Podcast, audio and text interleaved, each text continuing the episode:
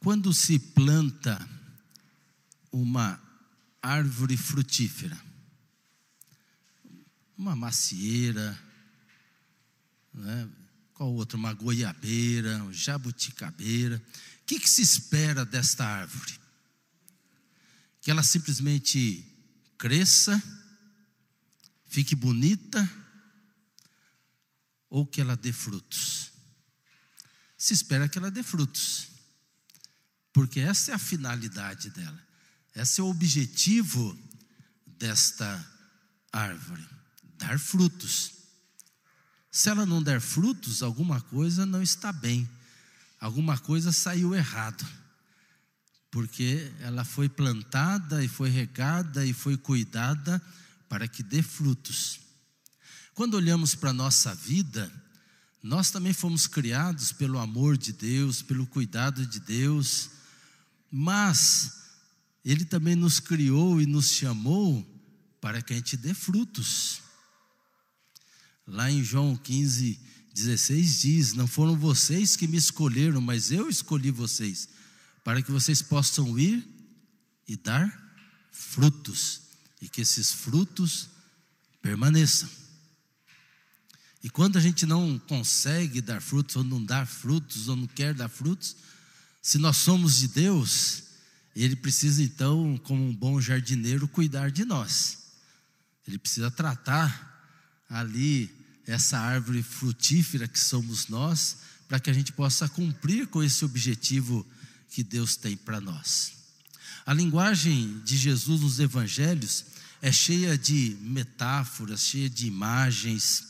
As suas parábolas são sempre um convite à imaginação, não são apenas ilustrações ou histórias, mas elas expressam grandes verdades e doutrinas. São histórias que nos convidam a entrar num mundo rico de símbolos, imagens, possibilidades e de verdades. Jesus nem sempre concluía as suas histórias. Você pode ver, você pega muitas parábolas de Jesus que não tem o final, ou pelo menos não tem o final que a gente gostaria que tivesse ali. Por quê? Porque são histórias, são contadas que expressam essas verdades, nas quais o final cada um de nós vai dar através da sua vida. Então é bom que essas histórias não tenham fim. É bom que essas histórias deixem aberto para que cada um de nós construa esse final através da nossa vida, da nossa prática, das nossas atitudes, do nosso compromisso com a palavra de Deus. As histórias não são como aí as exatas, né? as histórias estão na área da humanidade, ou seja, então elas têm as suas variáveis. Já nas exatas, não, aritmética, matemática, tudo isso é muito certinho. A gente aprendeu desde pequenininho que dois mais dois são quatro, e isso não muda. Pode passar o tempo, pode passar os anos, pode passar gerações, continua sendo a mesma coisa. Agora, as histórias não, elas crescem com a gente, amadurecem à medida que nós vamos também amadurecendo não perdem nunca sua beleza, o encanto, e estão sempre desafiando a nossa imaginação. Nunca perdem a sua beleza, estão sempre ali para que a gente possa lê-las e possa então construir os finais com a nossa vida. E uma das metáforas que Jesus usa na conversa, no ensinamento com os seus discípulos, e ela é muito rica em imagens, que é a videira.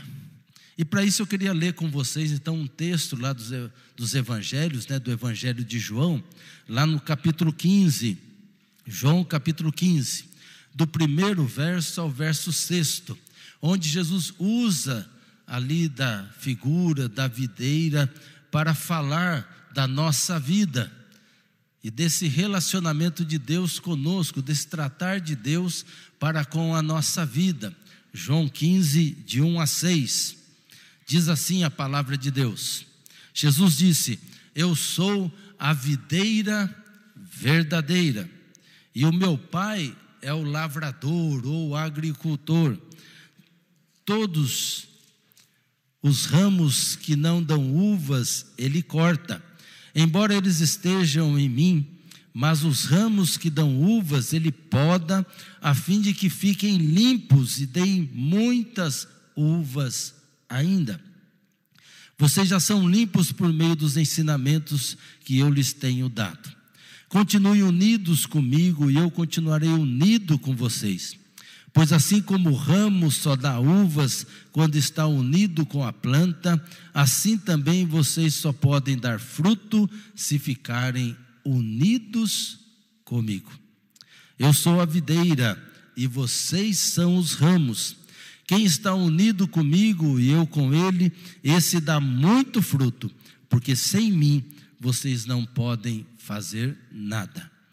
Quem não ficar unido comigo será jogado fora e secará. Será como os ramos secos que são juntados e jogados no fogo, onde são queimados. Palavra do Senhor.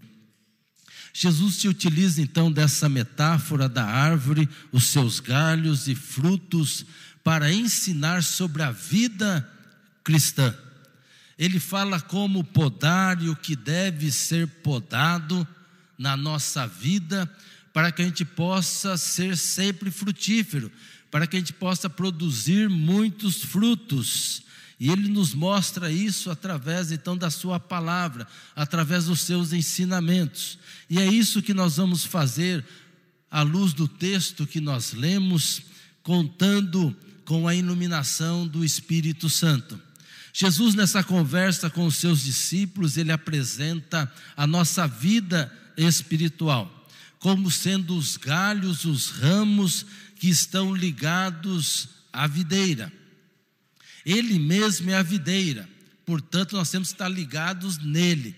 É dele que vem e sai toda a vida, é dele que nós dependemos, é dele que nós precisamos, é dele que nós necessitamos sempre para que a nossa vida seja uma vida abençoada e uma vida também que abençoe. Mas para que os galhos da videira cresçam e deem aí então os seus cachos, os seus frutos, eles precisam sempre de um trabalho do agricultor, do jardineiro, ou seja, daquele que cuida da planta. Alguém que conheça do assunto, que com precisão, com experiência, realize algo que é necessário para que toda planta cresça e se desenvolva, que é a poda. Necessita da poda. E Jesus diz que Deus, o nosso Pai, no início de cada primavera, daqui a pouco a gente chega aí na primavera, toma então os ramos em suas mãos e começa esta delicada tarefa da poda. Esse trabalho que somente quem entende e que tem experiência. Quem não conhece, aí falando realmente né, da árvore mesmo, quem não conhece jamais pode fazer isso, porque poderá estragar toda a árvore. Então precisa ser alguém experiente, alguém que conheça, alguém que saiba o que está fazendo.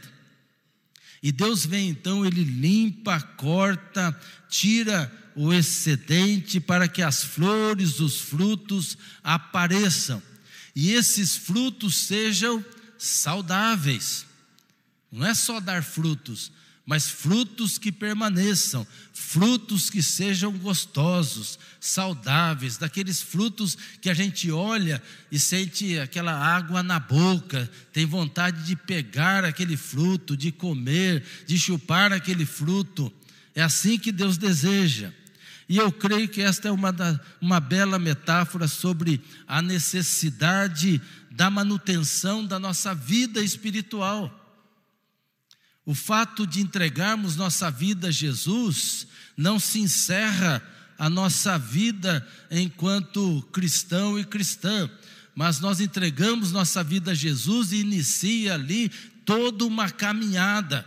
E nessa caminhada precisa desse cuidado precisa desse tratar de Deus na nossa vida. O crescimento espiritual não é o resultado da somatória de eventos, experiências, informações e realizações que nós acumulamos.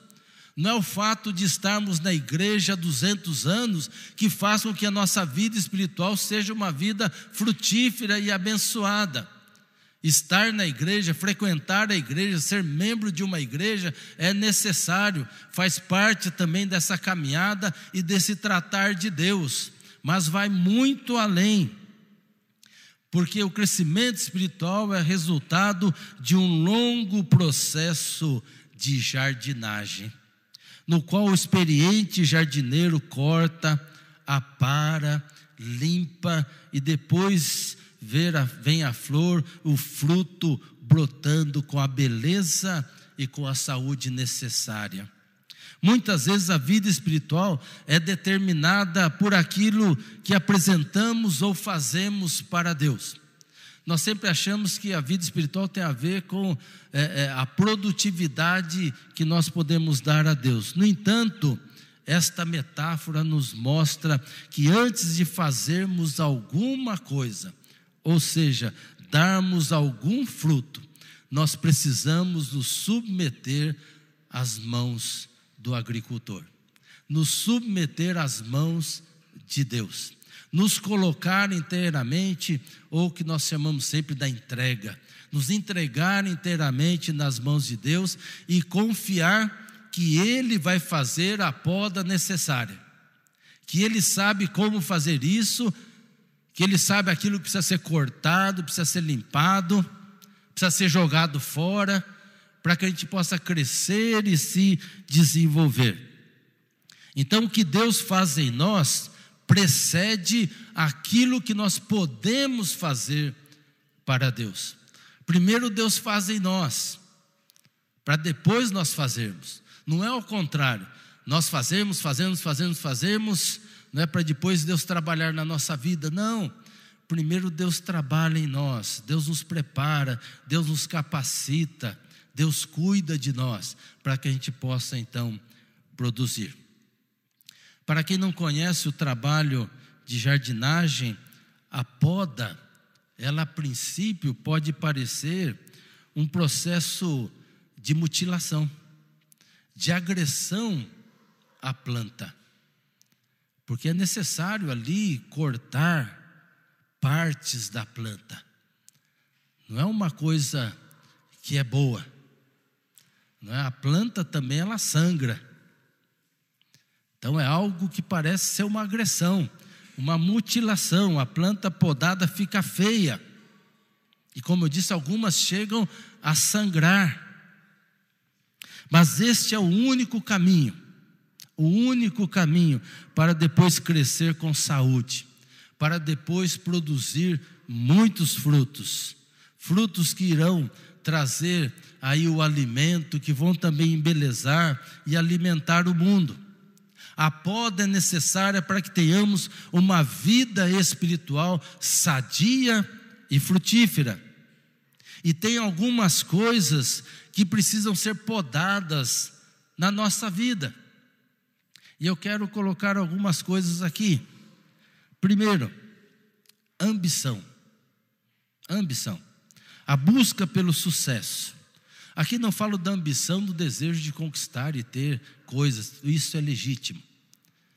Mas a busca pelo sucesso como um fim em si mesmo.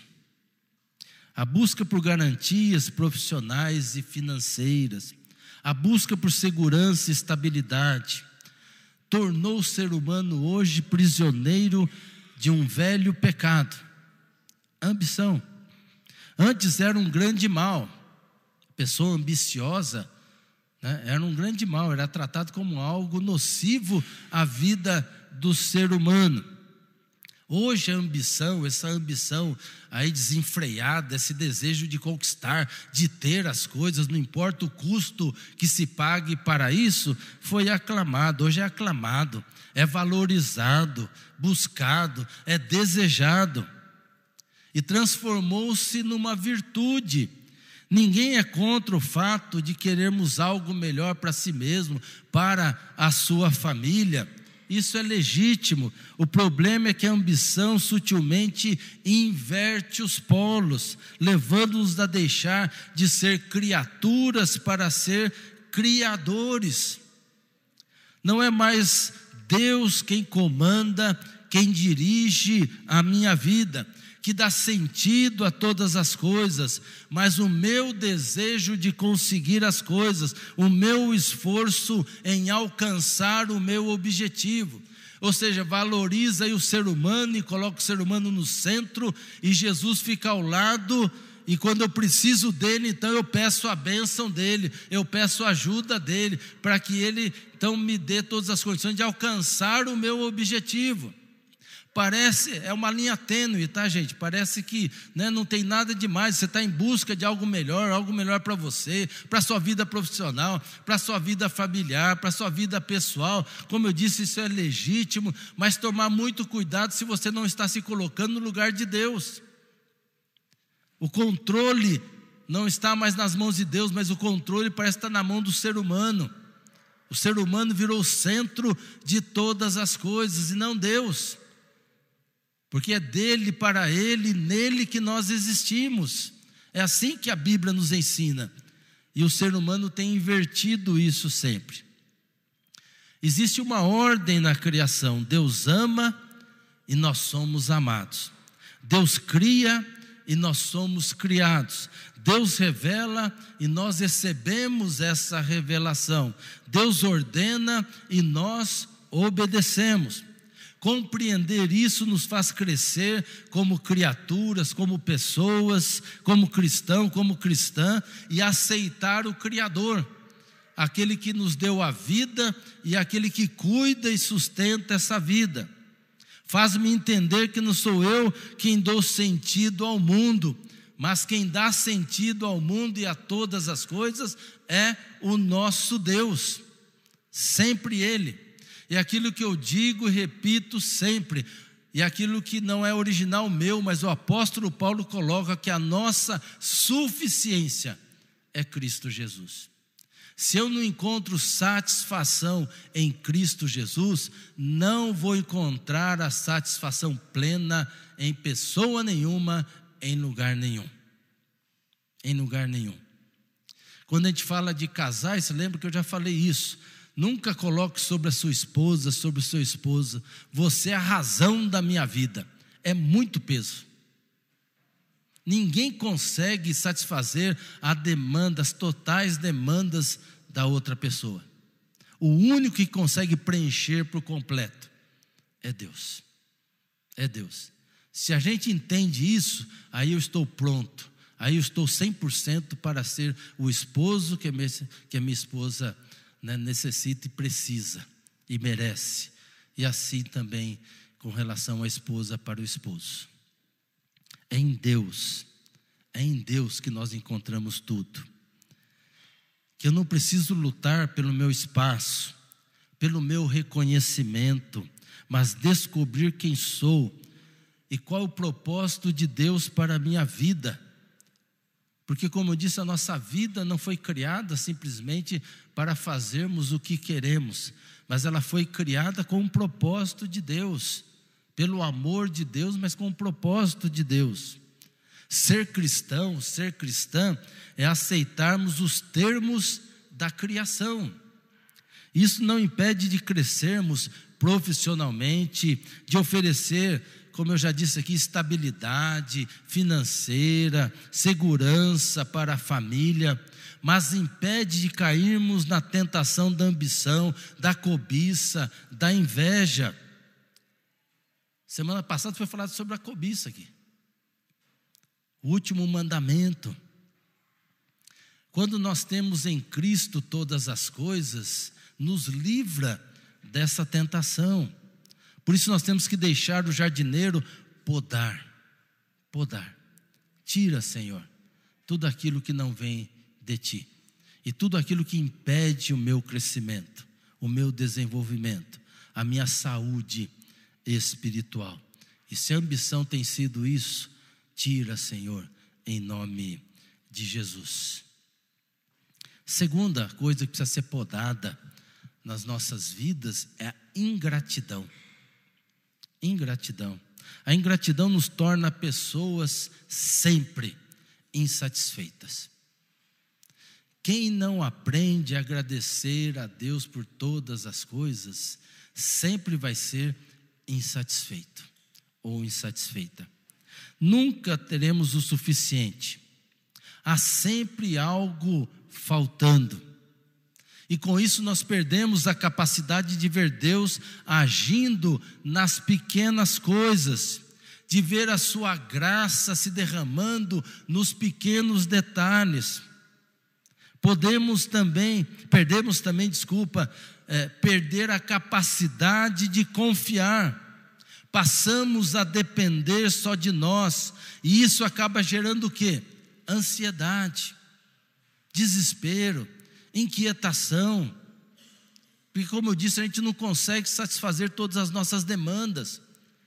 E aí, quando eu não creio que Deus é aquele que satisfaz, é aquele que cuida, é aquele de toda a providência, e eu sou grato a Deus por tudo, desde quando acordo, em todas as coisas que faço, sempre vejo a mão de Deus. Isso não tira a minha capacidade, isso não tira a minha realização. Deus continua me capacitando e dando condições de fazer isso, assim como fazem com vocês. Mas se eu sei que tudo vem de Deus, como nós vimos no Salmo 127, lá no Café com Palavra eu não preciso viver ansioso, não preciso ficar desesperado com as coisas, com as situações, com as circunstâncias. Aí eu faço aquilo que o apóstolo Paulo nos ensinou em Filipenses 4. Eu aprendi a viver contente em toda e qualquer situação. Eu já tive momentos que eu fui honrado, mas já tive momentos que eu fui aí humilhado, jogado na sarjeta, lá na prisão, cuspido, né, também chibatada. Já tive momentos que eu tive muita, ó, coisa estava boa, aplicação estava lá em cima. Mas já tive momentos que eu passei necessidade. É o apóstolo Paulo dizendo. Mas ele diz: tudo posso naquele que me fortalece. Ou seja, eu aprendi a viver contente em toda e qualquer situação. Ou seja, quando eu fui honrado, eu era feliz porque eu sabia que era Cristo que me dava isso. Quando eu fui humilhado, eu sabia que Cristo estava comigo ali no controle e tratando a minha vida. Aliás, para Paulo era assim: se ele estava na cadeira, ele falava, é aqui que Deus quer. Então é aqui que eu vou agir, é aqui que eu vou ser bênção. Aos Gálatas, a igreja nasceu lá no meio da, da galáxia, lá por quê? Porque ele estava preso, porque melhor, porque ele estava doente. Então, ou seja, se Deus me colocou no hospital, é aqui que vai ser a minha paróquia, é aqui que eu vou pregar, é aqui que eu vou anunciar. Paulo não tinha essa coisa de ficar reclamando, não, de ser ingrato. Falar, ah, Senhor, o Senhor me chamou, me, me fez cair do cavalo lá na estrada de Damasco, e eu quero agora pregar o teu evangelho, e o Senhor me deixa ficar doente? Me coloca aí de cama, no hospital, ou então na cadeia. Não, Paulo não ficava reclamando, ele falava: Ah, é assim? É aqui que o senhor quer? Então é aqui que eu vou pregar o Evangelho. Porque o Evangelho é poder de Deus para a salvação de todo aquele que crê. De todo. Então é aqui que eu vou fazer. Então não ter essa coisa da ingratidão. Não fechar as portas da alma para a presença alegre e libertadora do Espírito Santo. Nós temos um Deus que habita em nós, gente. Já parou para pensar nisso? Em toda situação que você passar, seja boa ou seja ruim, Jesus habita na sua vida. Você tem Ele, Ele não deixa você não. Na hora que você entra numa enrascada, Ele fala: opa, se vira aí que eu vou embora. Ninguém mandou você fazer isso. Ninguém mandou você entrar ali, fazer essas coisas. Não, Ele permanece conosco cuidando da nossa vida, sustentando a nossa vida, corrigindo, podando a nossa vida, mas continua sempre conosco. Nós temos um Deus que arregaça as mangas, que põe a mão na massa e vai até as últimas consequências. E ele foi mesmo, tanto é que morreu por nós na cruz do Calvário, por amor a nós. Olhou para nós e falou assim: Deu ruim? Deu ruim. Não foi isso que eu queria, não. Mas nós escolhemos o pecado, escolhemos a morte. E Deus não nos abandonou, não. Falou assim: ah, se vira agora, meu. Vocês que construíram essa coisa toda aí, ó. Essa coisa que está aí, esse mundão aí. Vocês que fizeram isso, não vem colocar culpa em mim, não. Seu irmão gosta de colocar culpa em Deus, né? Cadê Deus? Cadê Deus? Cadê Deus? A gente botou Deus para fora e a gente começa a fazer as nossas coisas. A gente vai fazendo nossas coisas. A gente vai colocando tudo na frente de Deus. E aí quer culpar Deus? Não, a culpa é nossa. A culpa é nossa. Se há mazela no mundo, a culpa é nossa. Se há pobreza no mundo, a culpa é nossa. Se há doença no mundo, a culpa é nossa. É nossa, é o ser humano. Quando digo nosso, quero dizer do ser humano. Agora, Deus nos abandonou, falou: se vira? Não. Deus falou: eu amo vocês. Eu amo vocês. E eu sei que vocês não têm condições de se virar sozinhos. Então eu vou ao encontro de vocês aí. Eu vou ao encontro de vocês. E Jesus veio até nós. E Jesus morreu na cruz por nós. Falando o seguinte: vocês não têm como pagar essa dívida. Eu vou pagar por vocês. E Ele assume a nossa condição, assume a nossa cruz. E Ele então morre por nós. Esse é o nosso Deus. Como ser ingrato a um Deus assim? Só porque hoje as coisas não estão bem, ou talvez não venha bem em algum tempo. Agradeça a Deus sempre. É aquilo que eu sempre digo. Você já foi no cemitério, não foi? Você já viu morto reclamando? Ih, tá ruim, hein? Salário não deu nem para 15 dias. E fiquei desempregado. A família está difícil. Você não vê morto reclamando. Só reclama quem tem vida. Então, em vez de ficar reclamando, agradeça a Deus porque você tem vida. Você está vivo. Você está vivo, sabe o que é isso? Você só acordou hoje porque Deus renovou misericórdia sobre você. Senão você não acordava. Senão, em vez de estar aqui, nós estaríamos lá no cemitério. Essa é a realidade. Então, agradecer a Deus. Parar de reclamar de tudo sem perceber o cheiro das flores, o sabor dos frutos. Que a gente possa ser galhos frutíferos e não infrutíferos. Podar a ingratidão é abrir a alma para a generosidade de Deus, é dar ao invés de só receber, é ir ao encontro do outro em vez de ficar esperando que ele nos encontre. É oferecer o ombro, a mão, o carinho, a compaixão, ao invés, ao invés de ficar lamentando a solidão e o abandono. E aí nós experimentamos a alegria do Senhor e nos tornamos pessoas generosas, pessoas gratas. Você pode ser pessoa generosa, tá? Ela é sempre feliz porque ela aprendeu que dar é muito melhor do que receber. Essa é a grande realidade, é isso que o Evangelho nos ensina. E é neste movimento que crescemos e exalamos o perfume, que produzimos aí os frutos da poda divina. Porque nós estamos sempre em busca do Deus da bênção e não das bênçãos de Deus. Quem vive sempre em busca das bênçãos de Deus, sempre vai ficar frustrado, não é porque Deus não abençoa, é porque sempre quer uma bênção de acordo com aquilo que ele acha que é melhor. Aí Deus manda, fala: não, isso não é de Deus. Para mim, uma grande prova disso está na Bíblia, que é o profeta Elias. O profeta Elias estava lá, fugindo de Jezabel, com medo de Jezabel. Aí fugindo de Jezabel ali, ele chega ali, está cansado, está com fome, Deus manda providência para ele, cuidado para ele, e manda o que para ele? Manda carne e pão. Quem é que trazia a carne? Urubu. Aí chega um urubuzão lá, com a carne no bico. Aí ele olha para aquilo, tem que ter fé para crer que aquilo vem de Deus.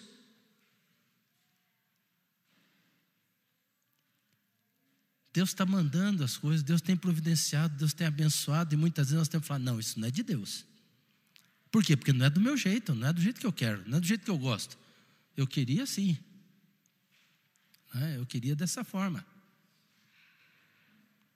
É igual eu já contei para vocês, né, o meu filho Lucas, quando ele era pequeno, né, falando, não, né, namorado, você fique tranquilo que Deus vai providenciar, né?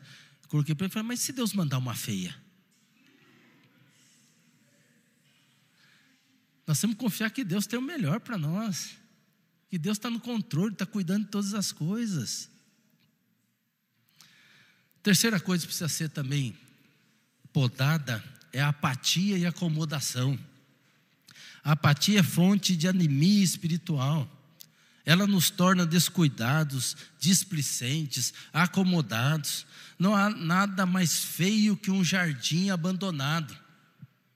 Já viu aquele jardim que né, cheio de mato ali, né, tomando conta de tudo?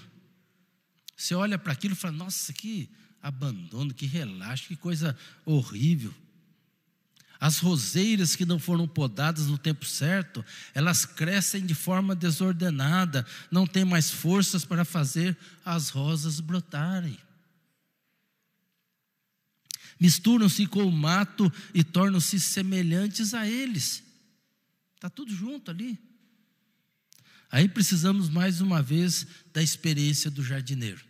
Quando o mato cresceu e parece que é uma coisa só, aí nós precisamos do jardineiro que vem então fazer a poda, vem fazer a limpeza, limpar o mato, tirar o excesso, tirar aquilo que está atrapalhando a nossa vida. Podar é possibilitar novamente o fluxo da vida para um crescimento saudável. Agora é gostoso? Isso não é porque nós ficamos ali apegados às coisas, a gente acha que aquilo é a razão da nossa vida, aquilo é o melhor para nós. Eu não quero abrir mão daquilo, eu não quero renunciar a nada. Então eu tenho medo de deixar que Deus faça as coisas, porque Deus, eu sei que, e eu sei que Deus vai tirar coisas que eu não quero que Ele tire. Seja sincero, a gente tem coisas que a gente não quer que Deus tire de jeito nenhum.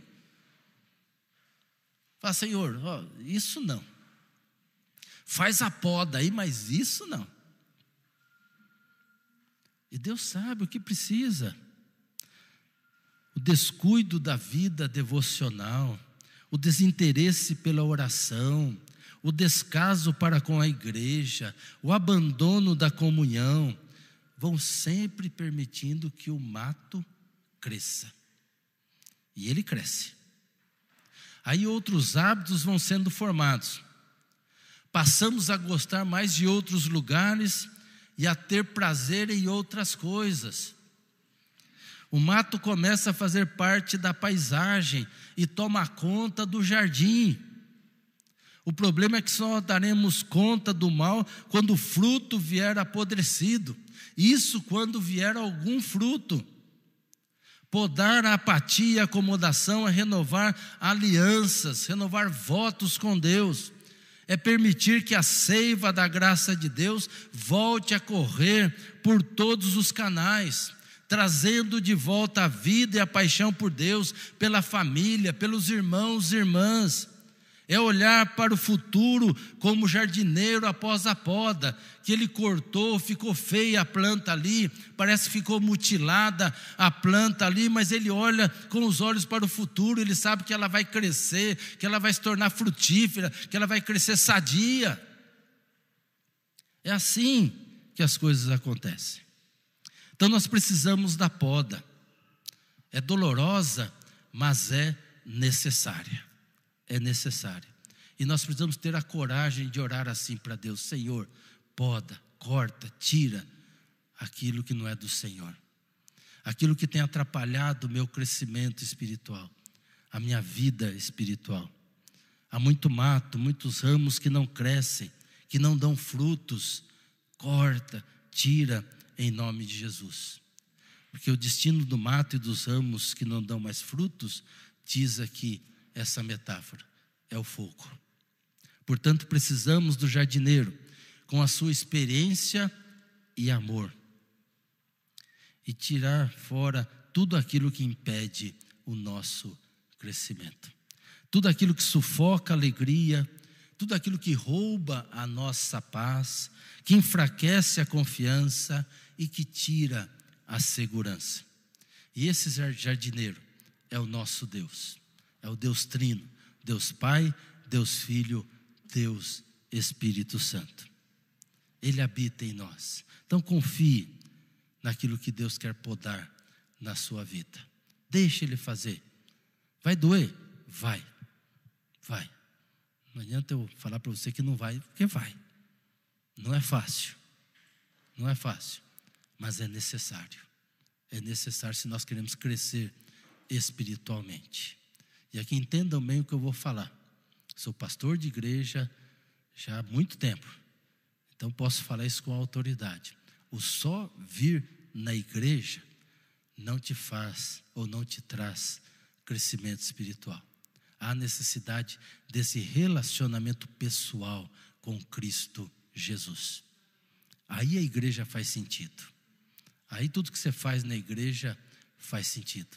Mas é necessário esse relacionamento pessoal para que Deus então cuide de você, trate você, porque Ele quer te transformar a imagem, a semelhança de Cristo Jesus. E concluindo, em três coisas pelo menos. Ele quer que você tenha uma fé absoluta. Sabe aquela fé que pega cinco pães e dois peixinhos diante de dez mil pessoas? E em vez de pedir para multiplicar, ele agradece? É essa fé. Você olha para o lado, né, a coisa está ruim, está difícil, tal, tal, mas você agradece. Fala, obrigado, Senhor, por esses cinco pães, por esses dois peixinhos. Porque se o Senhor está dando, dá e sobra. Ele quer que você tenha uma obediência prazerosa. Jesus tinha isso. Jesus não obedecia por medo de ir para o inferno. Não obedecia porque ele queria a bênção. Não obedecia para fazer troca com Deus. Ele obedecia com prazer. Ele tinha prazer em obedecer o Pai. E por último, aquilo que nos identifica como cristão e cristã: o amor. O amor incondicional. Amar sem esperar algo em troca. Esse amor que Ele quer que nós tenhamos. Que Deus nos abençoe, que a graça do Senhor esteja sobre nós e que a poda venha, venha e confie que Ele está no controle, Ele sabe o que está fazendo. Receber a benção e que a graça do nosso Senhor e Salvador Jesus Cristo, o amor de Deus, nosso eterno, meigo e querido Pai, o consolo, as manifestações, o ensino do Espírito Santo. Esteja, Pai querido, com a tua igreja, com o teu povo, espalhado nos lares que estão aí participando de forma online. Esteja com todos aqui hoje e sempre. Amém, amém e amém. Deus abençoe.